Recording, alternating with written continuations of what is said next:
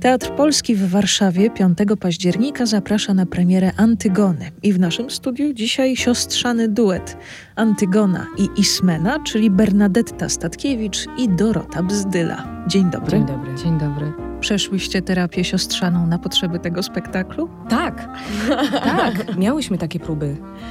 Ym, asystent reżysera ym, na potrzeby tego, żebyśmy poczuły tę siostrzaność, bo to wcale nie jest takie oczywiste w teatrze. To nie jest tak, że my się nie znamy, nie lubimy. Nie, my się znamy, my się lubimy.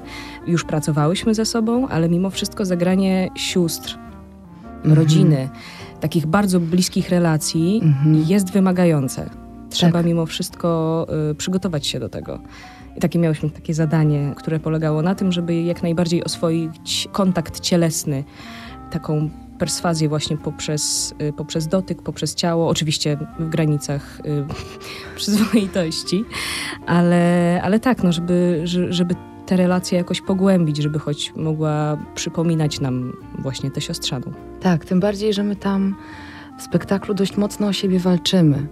I też y, wiele ćwiczeń było opartych na tym, nawet się przeciągałyśmy liną, na zasadzie próby przekonania siostry do swojego zdania i tego, że ona jest po prostu dla mnie najważniejsza i ja potrzebuję jej, ją po swojej stronie w tej chwili. To jest bardzo ciekawe, jeżeli słuchają nas teraz siostry, które nawet nie do końca może zdają sobie sprawę, co to znaczy być siostrą. To wy to macie przepracowane, bo musiałyście to sobie ponazywać w trzech prostych słowach. Co to znaczy być siostrą? No myślę, że przede wszystkim miłość. To jest pierwsze słowo. Mhm.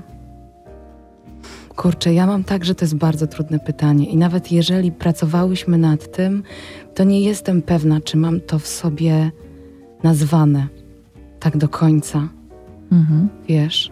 Mhm. Ja bym, a mogę jeszcze dodać? Mhm.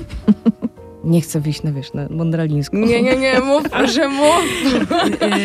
Yy, Mnie się jeszcze kojarzy, ale no właśnie, może dlatego, że, że ta Ismena moja jest taka odpowiedzialność.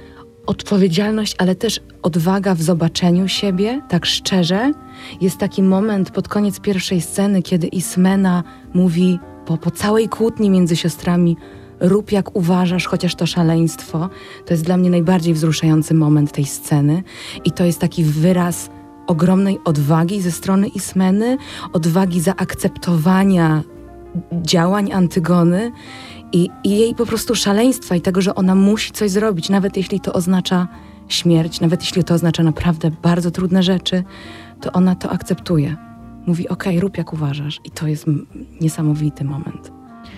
Mam wrażenie, że bardzo zżyłyście się ze swoimi postaciami i jakoś bardzo do tych postaci pasujecie. Jakby się działa Ismena i jakby się działa Antygona z takimi przekonaniami. Coś w tym jest. No mam nadzieję, że to dobrze wróży na premierę. Tak, tak. Do rozmowy wrócimy za kilka minut. Teraz w RMF Classic inny siostrzany duet. Anna i Elza. Dlaczego? To wytłumaczę za chwilę.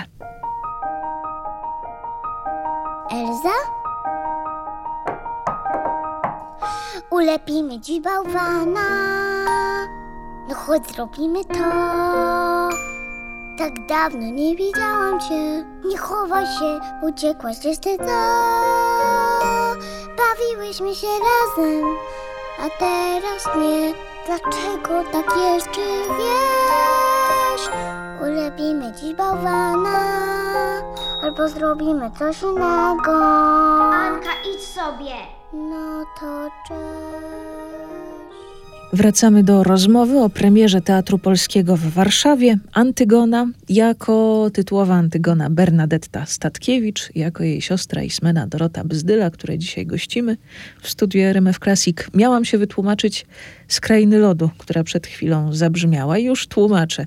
Uświadomiłam sobie, myśląc o tym naszym dzisiejszym spotkaniu, że siostrzana miłość to nie jest bardzo popularny w popkulturze temat. Z większą mocą pojawił się chyba właśnie przy premierze Krainy Lodu, kiedy okazało się, że nie książę na białym koniu ratuje sytuację, a siostra. I teraz, kto wie, może Antygona Sofoklesa ma więcej wspólnego z Krainą Lodu, niż można byłoby przypuszczać. O wow, nie pomyślałam o tym nigdy w ten sposób. A pamiętam pierwszy raz, jak obejrzałam tę bajkę, to siedziałam w kinie ze swoją, byłam w liceum, siedziałam w kinie ze swoją przyjaciółką właśnie. Wszystkie małe dzieci wychodziły z kina, a myśmy siedziały i ryczały tam na tych napisach właśnie przez to, bo zrozumiałyśmy po prostu, jakie to jest wspaniałe rzeczywiście i ta opowieść o siostrach.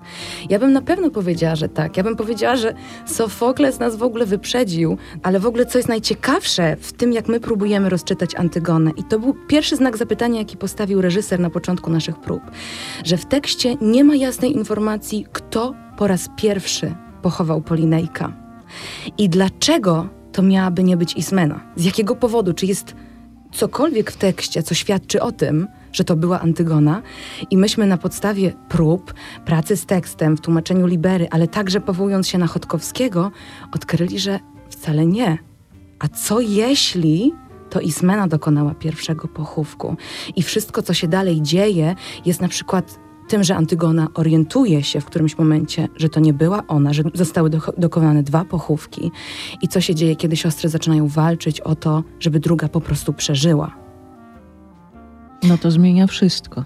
Tak, ale przyznam szczerze, że mm, rzeczywiście ym, Antygona jest o tyle trudnym dziełem, że jest bardzo popularna i jest od lat wielu, wielu, wielu wykorzystywana w szkołach jako lektura. Ze stempelkiem. Dokładnie. Mhm. Bardzo chcieliśmy od tego uciec. Mhm. Teraz my to widzimy, w jaki sposób Sofokles zarysował y, relacje tych dwóch sióstr. Natomiast ja, jak pamiętam ze szkoły, to to w ogóle nie było tak pokazywane. To znaczy, Też tak to Antygona pamiętam. była tą taką posągową, nieskazitelną postacią, a Ismena była raczej przeszkodą na jej drodze, czymś co prze, przeciwstawnym do jej racji, tylko po to, żeby podbić rację Antygony. Dlatego, że też pokazywano, zawsze pamiętam, że tam na marginesie było napisane, że Ismena tchórzostwo, bo ona nie chciała, bo odmówiła, a potem żal, bo odmówiła, Tak. że jest taką słabą postacią, dlatego, że się wycofała, że nie miała tej odwagi. A prawda jest taka, znaczy, nie wiem jaka jest prawda, nie jestem Sofoklesem, ale tak mi się wydaje, że Sofokles bardzo mądrze to napisał. To znaczy, to też nie jest tak, że tam tylko i wyłącznie Antygona ma rację. Mhm. Że jest jedyną postacią, która robi dobrze, wszyscy inni są źli, wszyscy inni nie wiedzą, w stylu na przykład Kreon czy, czy Ismena, tylko każdy tam ma swoją rację. Każdy ma ten procent prawdy, obiektywnej prawdy. I to jest tragedia, bo Tak. wtedy jest konflikt. Ale w ogóle, Grecka. że być może oni wszyscy walczą o to samo, jak sobie o tym pomyśleć, Tak.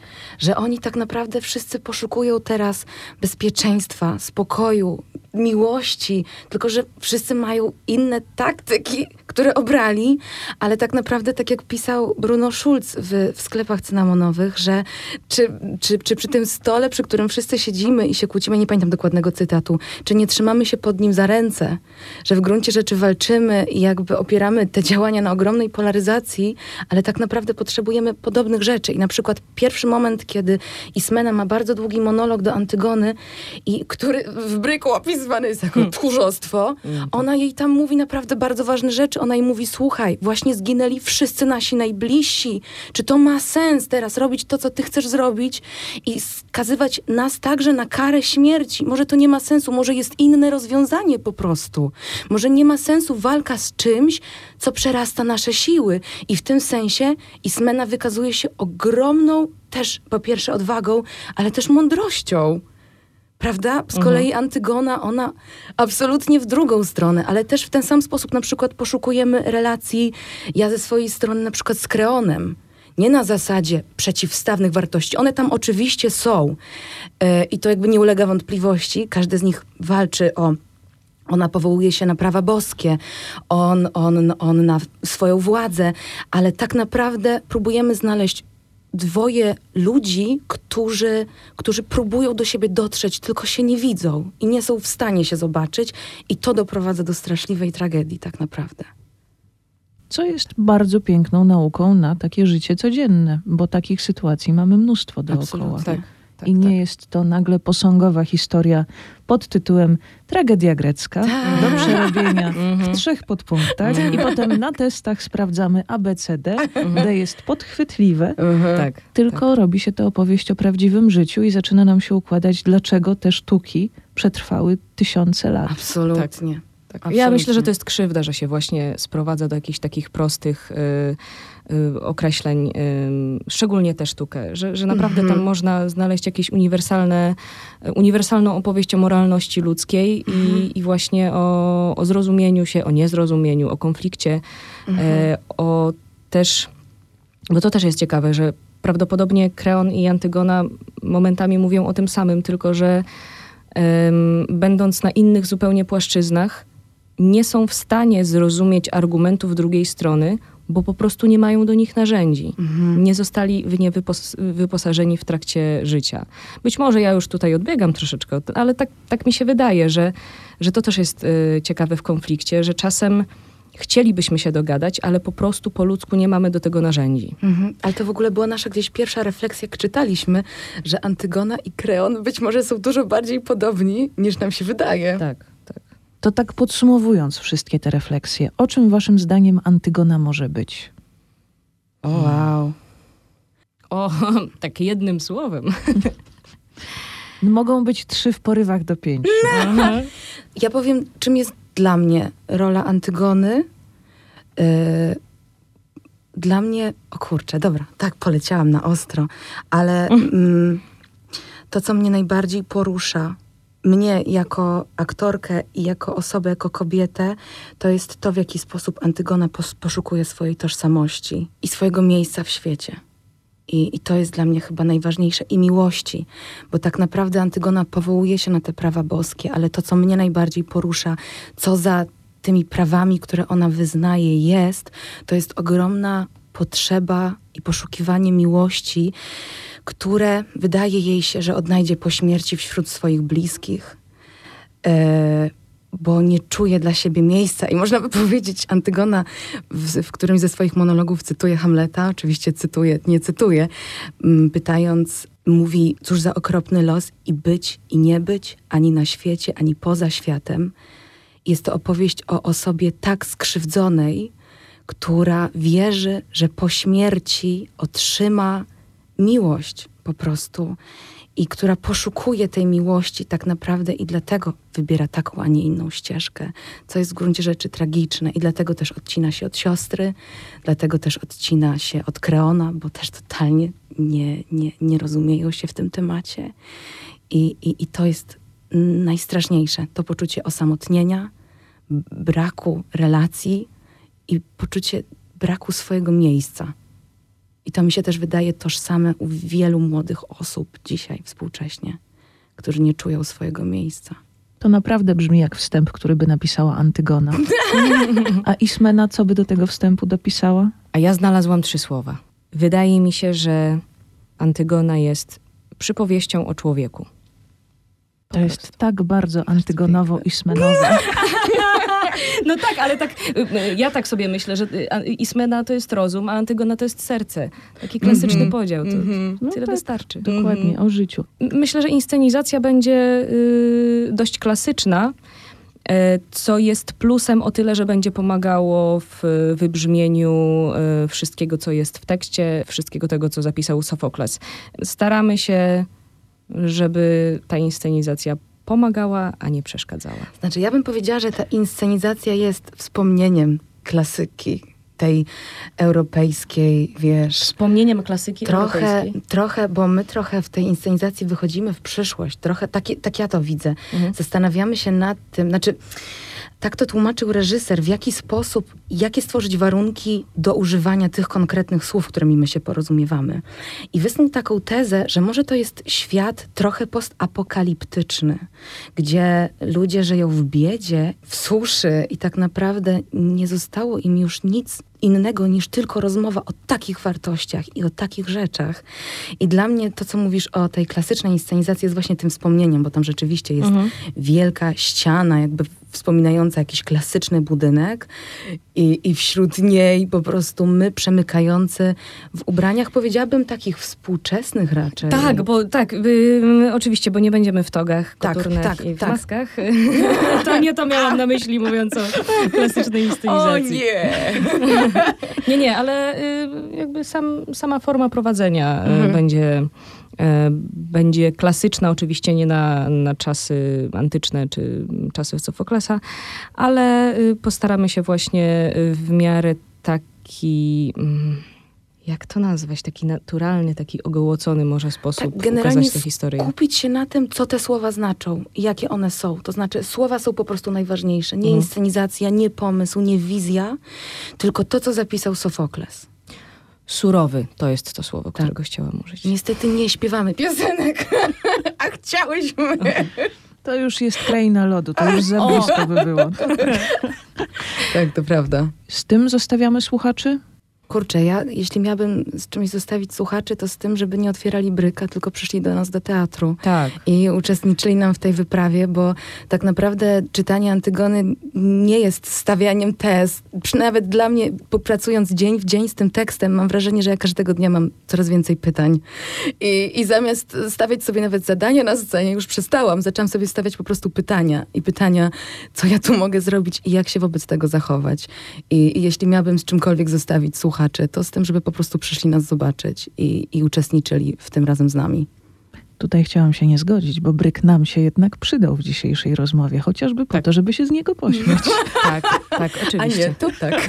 Ale ja, ja naprawdę mam nadzieję, bo będziemy sporo grać dla szkół y, Antygony i mam nadzieję, że, że młodzi, którzy przyjdą, będą mieli naprawdę okazję zobaczyć y, coś, czego być może nie będą przerabiali w szkole, bo to nie będzie w kluczu. Y, żeby dać im tylko takie iskierki, które może zapalą y, im w umyśle jakieś nowe myślenie y, o, o tej sztuce. Tak, żeby mogli się po prostu pokłócić o to, kto miał rację, a nie wyjść z tego na zasadzie ten jest taki, ten jest taki, ten jest taki. Tylko po prostu zobaczyć złożoność tego świata i po prostu zacząć się, zacząć się rzeczywiście kłócić o to. Kłóćmy się. Tak. Kiedy jest to, co? I to jest najlepsza puenta. Dyskutujmy. O, Absolutnie. to jest błęda też to, co próbujemy, przepraszam, ja tak cały czas. To jest też to, o co walczymy pomiędzy Antygoną i Ismeną. To jest to, że mamy zupełnie inne racje, bardzo się między sobą różnimy i to jest okej i my się możemy dalej kochać. Zupełnie różniąc się i zupełnie myśląc o rzeczach inaczej. O tak. Dziękuję. Dziękuję. Dziękuję bardzo. Cafe Classic z RMF Classic.